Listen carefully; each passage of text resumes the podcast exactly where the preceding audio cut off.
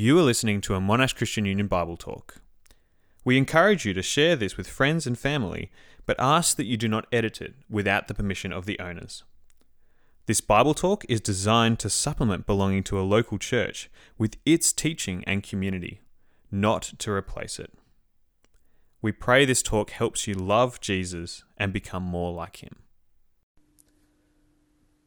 Isaiah chapter 6 In the year that King Uzziah died, I saw the Lord, high and exalted, seated on a throne, and the train of his robe filled the temple. Above him was seraphim, each with six wings. With two wings they covered their faces, with two they covered their feet, and with two they were flying. And they were calling to one another, Holy, holy, holy is the Lord Almighty. The whole earth is full of his glory. At the sound of their voices, the doorposts and thresholds shook, and the temple was filled with smoke. Woe to me, I cried. I am ruined, for I am a man of unclean lips, and I live among a, among a people of unclean lips, and my eyes have seen the King, the Lord Almighty. Then one of the seraphim flew to me with a live coal in his hand which he had taken with tongs from the altar. With it he touched my mouth and said, See, this has touched your lips. Your guilt is taken away, and your sin atoned for. Then I heard a voice, the voice of the Lord, saying, Whom shall I send? And who will go for us?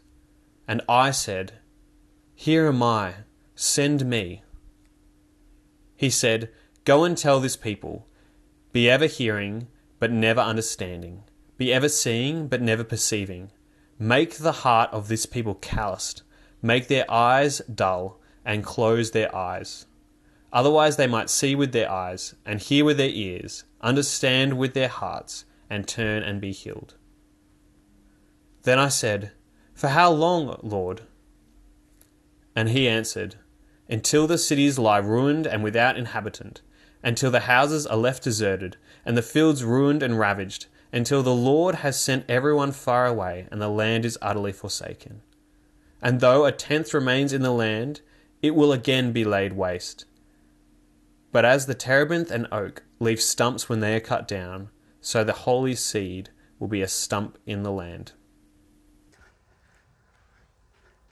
Great, thank you for the reading, and uh, it's great to see you all here this evening and we're getting into Isaiah again this night as we go th- uh, tonight as we go through our series in Isaiah. Um, under that big question, how do we get to Zion? Zion is this end time hope vision of Jerusalem, God's city in God's land, inhabited by God's people, uh, and, and that's where He rules from. Zion is the vision of that place restored and reaching its fullness and bringing a blessing to the whole world. And that's the hope that is consistently gone back to and proclaimed in the Old Testament that God is going to use Jerusalem, Zion, to bless the whole world. So that's the, that's the big sort of uh, uh, journey we're on. How do we get there? Isaiah explains how do we get to Zion. But tonight, the particular question before us is um, why herald to the heart of heart? So there's a particular passage tonight we're looking at, chapter 6 and 7 and it helps us to wrestle with this question, and you'll see how it fits in the bigger picture later on. But here's the question uh, Why herald to the hard of heart? Why speak the gospel to people who do not want to hear it? I'm sure you've been in that kind of situation, right? Where the gospel feels feeble. Um, you don't want to proclaim Jesus. You don't want to talk to someone um, about the gospel because it feels like it's not the right moment or it's a bit embarrassing or you just know it won't be well received. Perhaps you know or you feel like they will get angry if you tell um, about Jesus. I remember one time in uh, Sydney when I was studying there at a Bible college. Um, I think I'd actually just finished, and there was a um, centenary celebration in the middle of the city for the Katoomba Christian convention, a big convention that um, does all these sorts of conferences up in the Blue Mountains. It's been going for a long time, over 100 years now, and they were celebrating that. And the principal of my Bible college was in the town hall there in Sydney, um, powerfully preaching the gospel. He's a really fantastic preacher. And uh, it made the hair stand on the back of your neck. Like it was an incredible moment. You know, thousands of people there, right in the middle of the city, in the jaws of Babylon, fearlessly proclaiming Christ. And we were raising the roof with our singing. And everyone felt so buoyed by the power and the beauty and the glory of the gospel. And I went out of that town hall on a high and I walked across the road and up the street. And there, under a fluorescent light, outside a 7 Eleven uh, was a guy with a little keyboard set up, and he was singing Christian songs.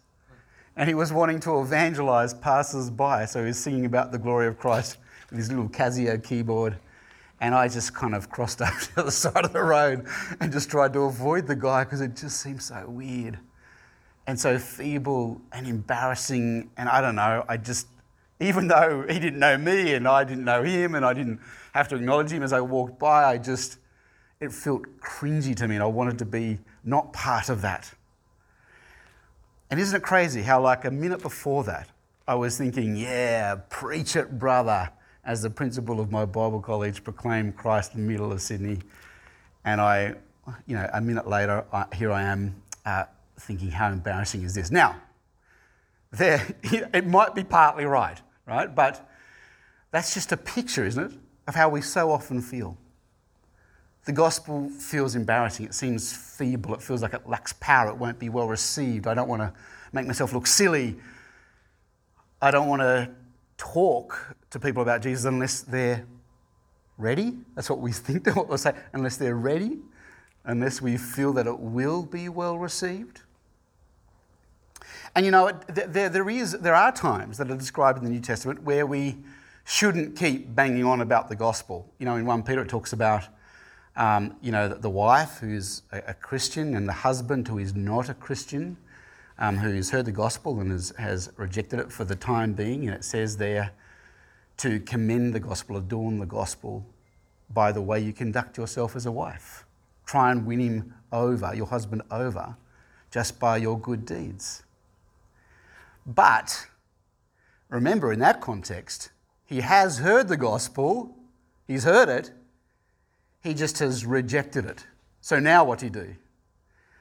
And so that's not actually a verse saying you just tell the gospel to people when you know it's going to be well received. In fact, it's the other way in the New Testament. It keeps, it, it, it keeps on pushing us and encouraging us to tell the gospel whenever we have opportunity. Make the most of every opportunity uh, it says that we are to always be ready, always be ready to give an answer for the hope that you have. It's not saying there primarily be equipped, like, you know, study up so you can give it. No, it's saying be willing, be willing. When there's an opportunity to speak of the hope that you have in Jesus, be willing to speak up. But so often, um, it seems, doesn't it, that we're not in a season when the uh, gospel will be well received, but in, you know what it say in Timothy, in 2 Timothy? Preach the word in season and out of season. But why? When we know it's not going to be well received, when hearts are hard, when people don't want to hear it, why do we preach to the heart of heart? Why do we herald to the heart of heart? And uh, that's why we're looking at Isaiah 6 here this evening, because it helps to answer that question. Why do we keep banging on about the gospel? And the first thing you'll notice here in this uh, chapter 6 of Isaiah is that we herald to the heart of heart because we're all heart of heart. That's why we herald to the heart of heart. We're all hard of heart. If we didn't preach to the hard hearted, no one would have ever preached the gospel to me. But they did. And that's how I became a Christian. I'm so thankful that they were willing to preach to the hard of heart. It started actually in a supermarket car park with my sisters who'd become Christians. And it took me years after this to become a Christian. But my first conscious, my, my first moment when I, was, when I was conscious of being evangelized was my sisters berating me in a, uh, a supermarket car park while mum was doing the shopping Um, and perhaps because it was hot in the car, they were thinking that my mind wouldn't be right and I'd be more receptive to the gospel. I don't know. But they were, they were banging on, Stuart, why don't you believe? Why won't you become a Christian? And I was just like, I don't know, just go away. I, I wasn't receptive at all. But it did sow the seeds. All these people around me constantly talking to me about Jesus. And I'm so thankful now that they did. We held to the heart of heart because we are heart of heart. Look here in uh, Isaiah chapter 6, verses 1 through to 5. In the year that King Uzziah died, I saw the Lord high and exalted, seated on a throne, and the train of his robe filled the temple. Above him were seraphim, each with six wings. With two wings they covered their faces, with two they covered their feet, with two they were flying, and they were calling to one another, Holy, holy, holy is the Lord Almighty. The whole earth is full of his glory. At the sound of their voices, the doorposts and threshold shook, and the temple was filled with smoke. Woe to me, I cried, I am ruined. This is Isaiah. For I am a man of unclean lips, and I live among a people of unclean lips, and my eyes have seen the King, the Lord Almighty. There's a quote here that'll come up on the screen from Mahatma Gandhi, and it says this Man's nature is not essentially evil. Brute nature has been known to yield to the influence of love. You must never despair of human nature. Do you see what he's saying there? He's saying that brute nature, we're not essentially evil because brute nature has been known to yield to the influence of love.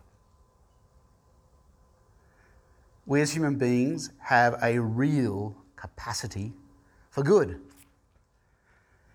And it is absolutely true. There's something in that observation. It's true, isn't it? That it's true, and we've probably experienced ourselves that our, our better nature, our desire to be good, can at times override our desire to be bad or to do the wrong thing. We've experienced that ourselves and we've seen it in other people.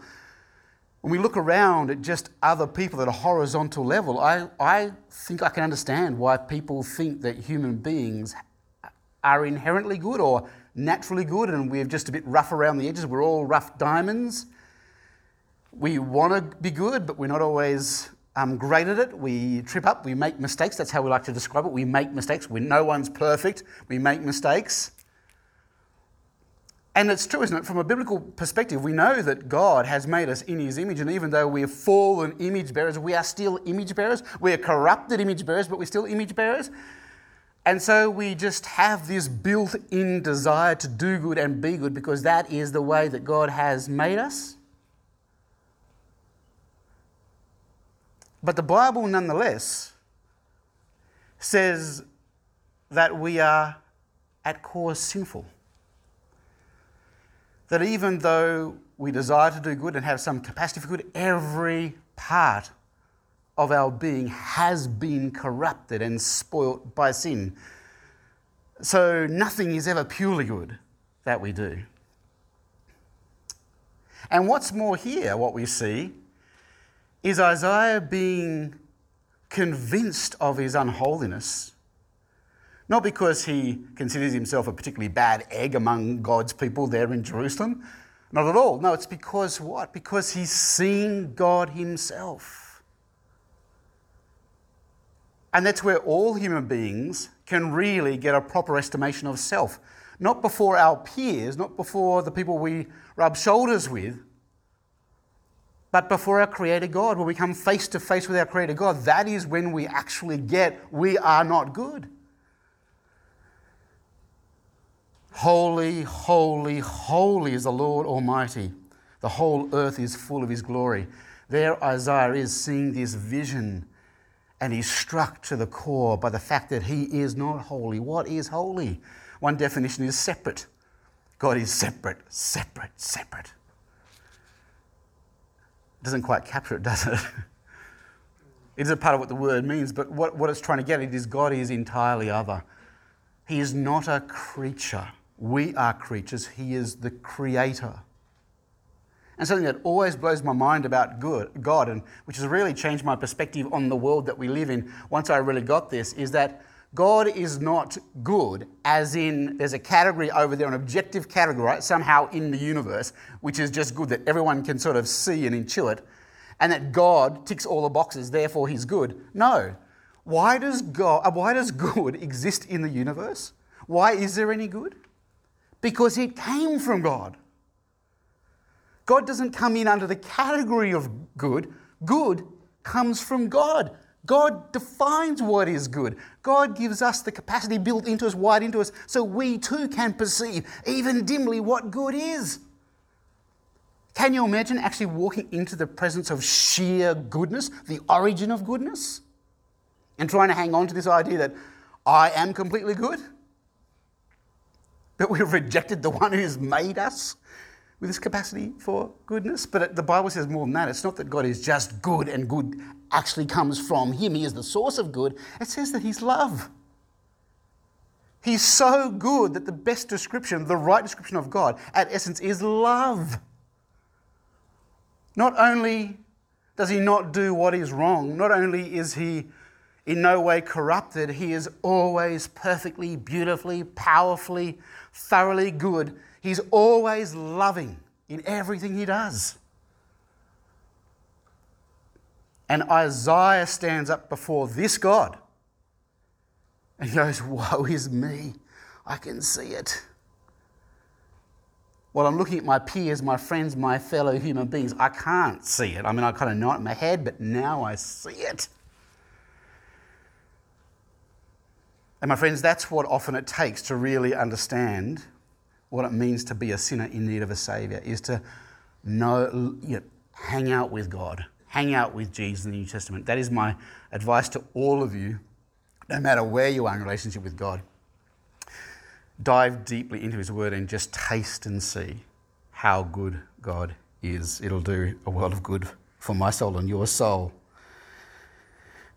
I remember one time, just for a bit of light relief, a bit intense in here. So, one time um, when I was in high school, um, I, I, grew up loving the water. I love water sports, swimming. Um, uh, I had friends at primary school who, who, swam and they did training and I'd swim with them. I always did pretty well. Went to high school. In our high school year seven swimming carnival, uh, I, I, did really well and I, I, won the 100 metres freestyle. So I went to the end. Yep, this pause.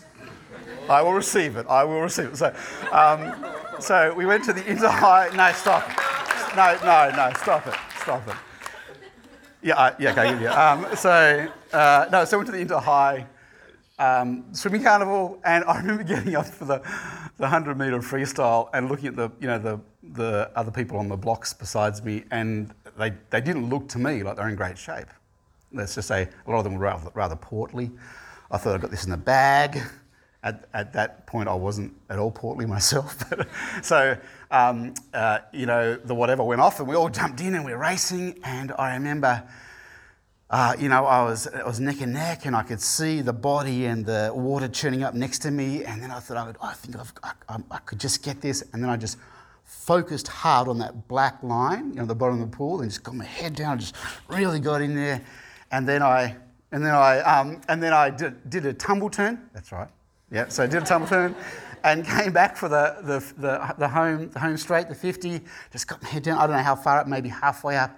I just dared to take a glance and I, I couldn't see any bodies, no churning. And I thought, I am killing it. And I hit the, I hit the wall and I was about ready to jump up and celebrate. And then uh, everyone else was already there. Some people were, some people were climbing out. I kid you not. I was completely demolished.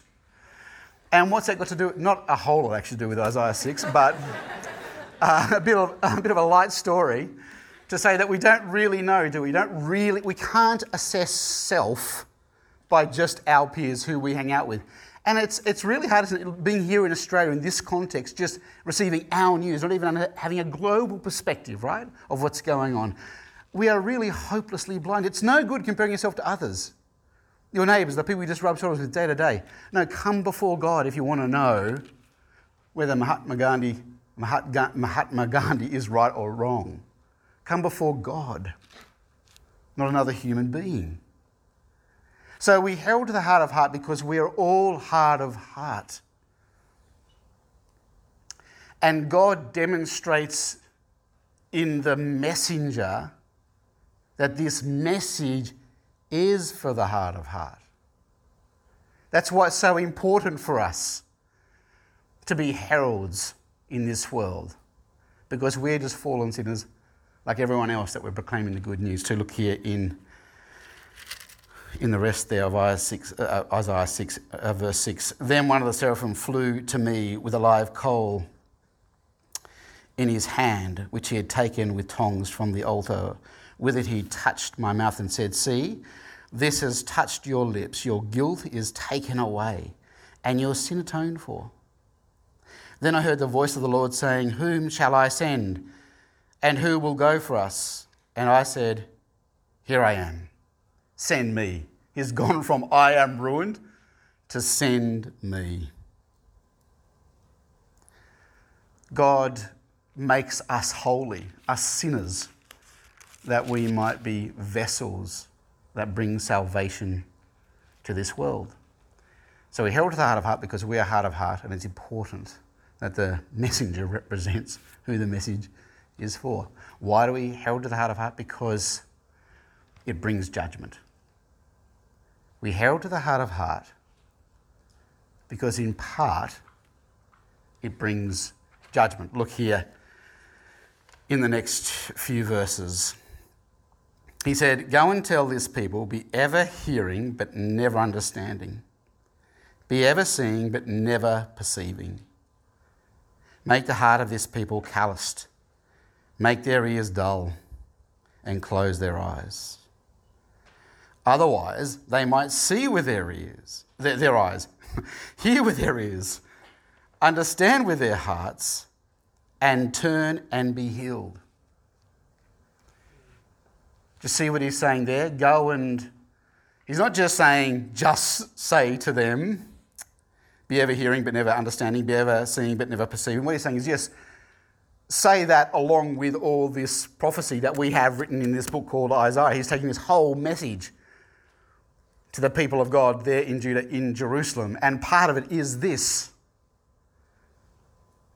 be always hearing, but never understanding. Be always seeing, but never perceiving. He's meant to herald God's hope for Jerusalem in such a way that God's people are actually brought to judgment. Now, what I want to do, what I want you to do with the person next to you, just for say a minute, is discuss this question is Isaiah the prophet, according to these verses here, is he making people's hearts hard? Or is he revealing their hardness of heart? Got the question? Is Isaiah commissioned here to make people's hearts hard? Or is he revealing their hardness of heart? So, yeah, go for it.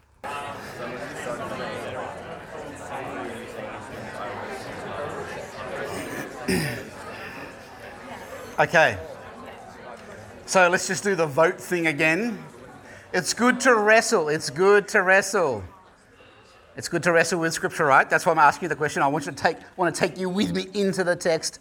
What's it really saying? So let's go. We're going to vote for uh, I'll ask you in a second, but this is what we were voting for is Isaiah making their hearts hard or is he revealing their hardness of heart in his preaching, right? They're the, they're the two options to vote for. So, number one is Isaiah preaching to make their hearts hard. Who's going to go with that one?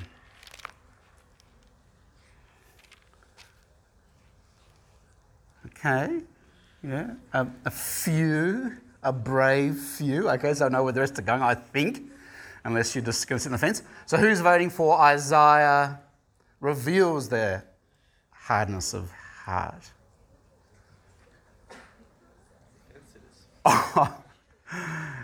and so who's going for both? I think I saw a bunch of you put up your hands twice again. And who's, who just wants to sit on the fence? Who wants to just not make a vote? Yeah, that's probably very wise. In this situation, yes. Um, well, let me say that I think it's primarily, and I'm going to take you with me on this journey in a minute, but I think it's primarily the latter. I think primarily what is happening here is Isaiah is revealing their hardness of heart. But I saw Kirili, who is very well thought through theologically, scripturally, putting up her hand for the first one, and it gave me pause for thought. So now I'm doubting myself. Now I'm doubting myself. so, for an alternative view, go and talk to Kirili afterwards. So, so, no, but this is why I think it's primarily um, the latter that Isaiah is revealing their hardness of heart. First of all, and I've got a really good one here. First of all, it's because it's what the Apostle Paul says. Boom! That's even better than Calvin. So let's go here to let's go here to Acts 28. Acts 28. And uh, um, my gosh, there's so much food for thought here in Acts. Acts is this book which tells the history of God's gospel going to the nation after Jesus commissioned his disciples to be witnesses to the world. And so it's so helpful because it just covers so many different dynamics and obstacles and the reality of taking the gospel to the world. So it's really worth studying. And look here, it starts with this upbeat excitement, the Holy Spirit being poured out, the, the disciples being sent and them being scattered as well, and they gossip the gospel wherever they go. Right? And look where it ends. It ends in chapter 28 with Paul in house arrest with chains on in Rome, preaching the gospel to Jews who were coming to visit this guy because they'd heard all about him and wanted to know what on earth he's going on about. And the majority of them, it seems, dismissing it. They come to hear what he has to say and they, he, they dismiss it. And this is what Paul concludes in Acts 28, verses 25 onwards. They disagreed, that is, the Jews among themselves, and began to leave after Paul had made this final statement. The Holy Spirit spoke the truth to your ancestors when he, when he said through Isaiah the prophet, Go to, his, go to this people and say, You'll be ever hearing but never understanding. You'll be ever seeing but never perceiving. For this people's heart has become calloused. They hardly hear with their ears and they have closed their eyes. Otherwise, they might see with their eyes, hear with their ears, understand with their hearts, and turn and I would heal them. So, what do we make of this difference? Back in Isaiah, it's pretty clear, isn't it? He says to Isaiah, Go and make their hearts hard, go and make them blind to the truth. Isaiah, you go and do this through your preaching. And here it's saying, Paul is saying, he's quoting Isaiah, and he's saying what it actually says is that your hearts were hard and you couldn't see. Otherwise, you would have been saved. So, what is it? What's going on? Well, I think what we have in Isaiah is the means by which God is choosing to reveal their hardness of heart through Isaiah's preaching. He's saying, These people are already hard hearted. They have resisted my word every step of the way. You go and confirm it. Keep preaching to them, and so their hardness of heart is made even harder. That's what he's saying. Reveal their hardness once and for all. So, in that sense, Isaiah is making them hard of heart, right? But really, what he's doing in that is revealing the hardness of heart that was always there. And the other reason I say it is that in, in Isaiah chapter 7, we have an example of precisely what, is, what Isaiah has just been commissioned for by God. And here you'll see that it's a, situation where a hard heart is revealed. So in chapter 7, we have this situation where is it Ahaz? Ahaz is now the king of Jerusalem in Judah. And we talked last week about what a shemozzle it all was. God's people in a complete mess. They weren't faithful. They weren't the faithful remnant that Isaiah is looking forward to, that is critical for Zion coming to fruition. They are not that. They are in a spiritual mess. And here is Ahaz, this king of Jerusalem, and the northern part of Israel, which is split away from the southern part of Israel, which is he's ruling over Judah. They've come and attacked him, Jerusalem and Judah, along with Assyria. Nothing to do with God's people, uh, a superpower at the time. They've both come and attacked Jerusalem. It hasn't worked. And now uh, uh, Ahaz is freaking out. And he's thinking to himself, what I've got to do then is I've got to make a deal with the northern kingdom, um, Israel, and I've got to make a deal with Assyria so they'll leave me alone and allow me some sort of independence. Now, Isaiah comes, right, having been commissioned by God to go and speak with him but Ahaz is such a coward and hiding from God so much and doesn't want to be seen with the prophet, the truth teller, that he meets with him in secret. Isaiah, by the way, brings his son along with him. So this is a really funny situation. I think, come along, son, I'm going to show you something really amazing. And he's going, cool, let's go to work with dad. And he takes him, and his name is, Isaiah's son's, son's name is Shear Jashub, Shear Jashub, however you say it but it means the remnant will return. That's the name of your son. I think that's so cool. I want another child now, just so we can call him or her Remnant. This is my daughter, Remnant. I just think it's a kick ass name. But no, it's got nothing to do with anything. I just think it's very cool. Call your kid Remnant. so he takes his son along with him called Remnant. The remnant will return. And he goes to Ahaz and he says, Ahaz, don't you dare, effectively, don't you dare compromise. God is your king. He looks after you. He will protect you. Just be faithful to Him, trust Him, and He will look after you. Hang in there. And Isaiah says, Ahaz, ask for a sign. Because God wants to show you beyond any reasonable doubt that He's behind you, He backs you. And then Ahaz goes, such a coward. He goes, Oh, I would never put the, the Lord my God to the test like that. He's just looking for ways to justify his lack of trust, his not needness. And then Ahaz says, Yeah, well, God's going to give you a sign anyway, and he's not impressed that you've tried to thwart this call to trust in God. And uh, uh, Isaiah says, because God has told him to say this, there will be a child born of a virgin here in Jerusalem. That could just mean young girl, a child born of a young woman. And his name will be Emmanuel. And I won't go into all the details, but basically saying there's this kid, his name is going to be called Emmanuel, which means God with us.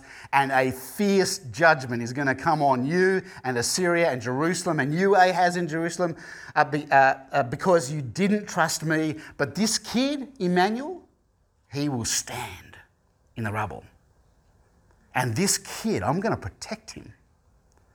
While everything else is falling around, falling down around him, even you, Ahaz, you will fall. But this kid will stand. And that's a sign to you that God is here and he will protect the faithful. And so here we have, right, an example right after chapter 6 of Isaiah doing exactly what he was commissioned for, right?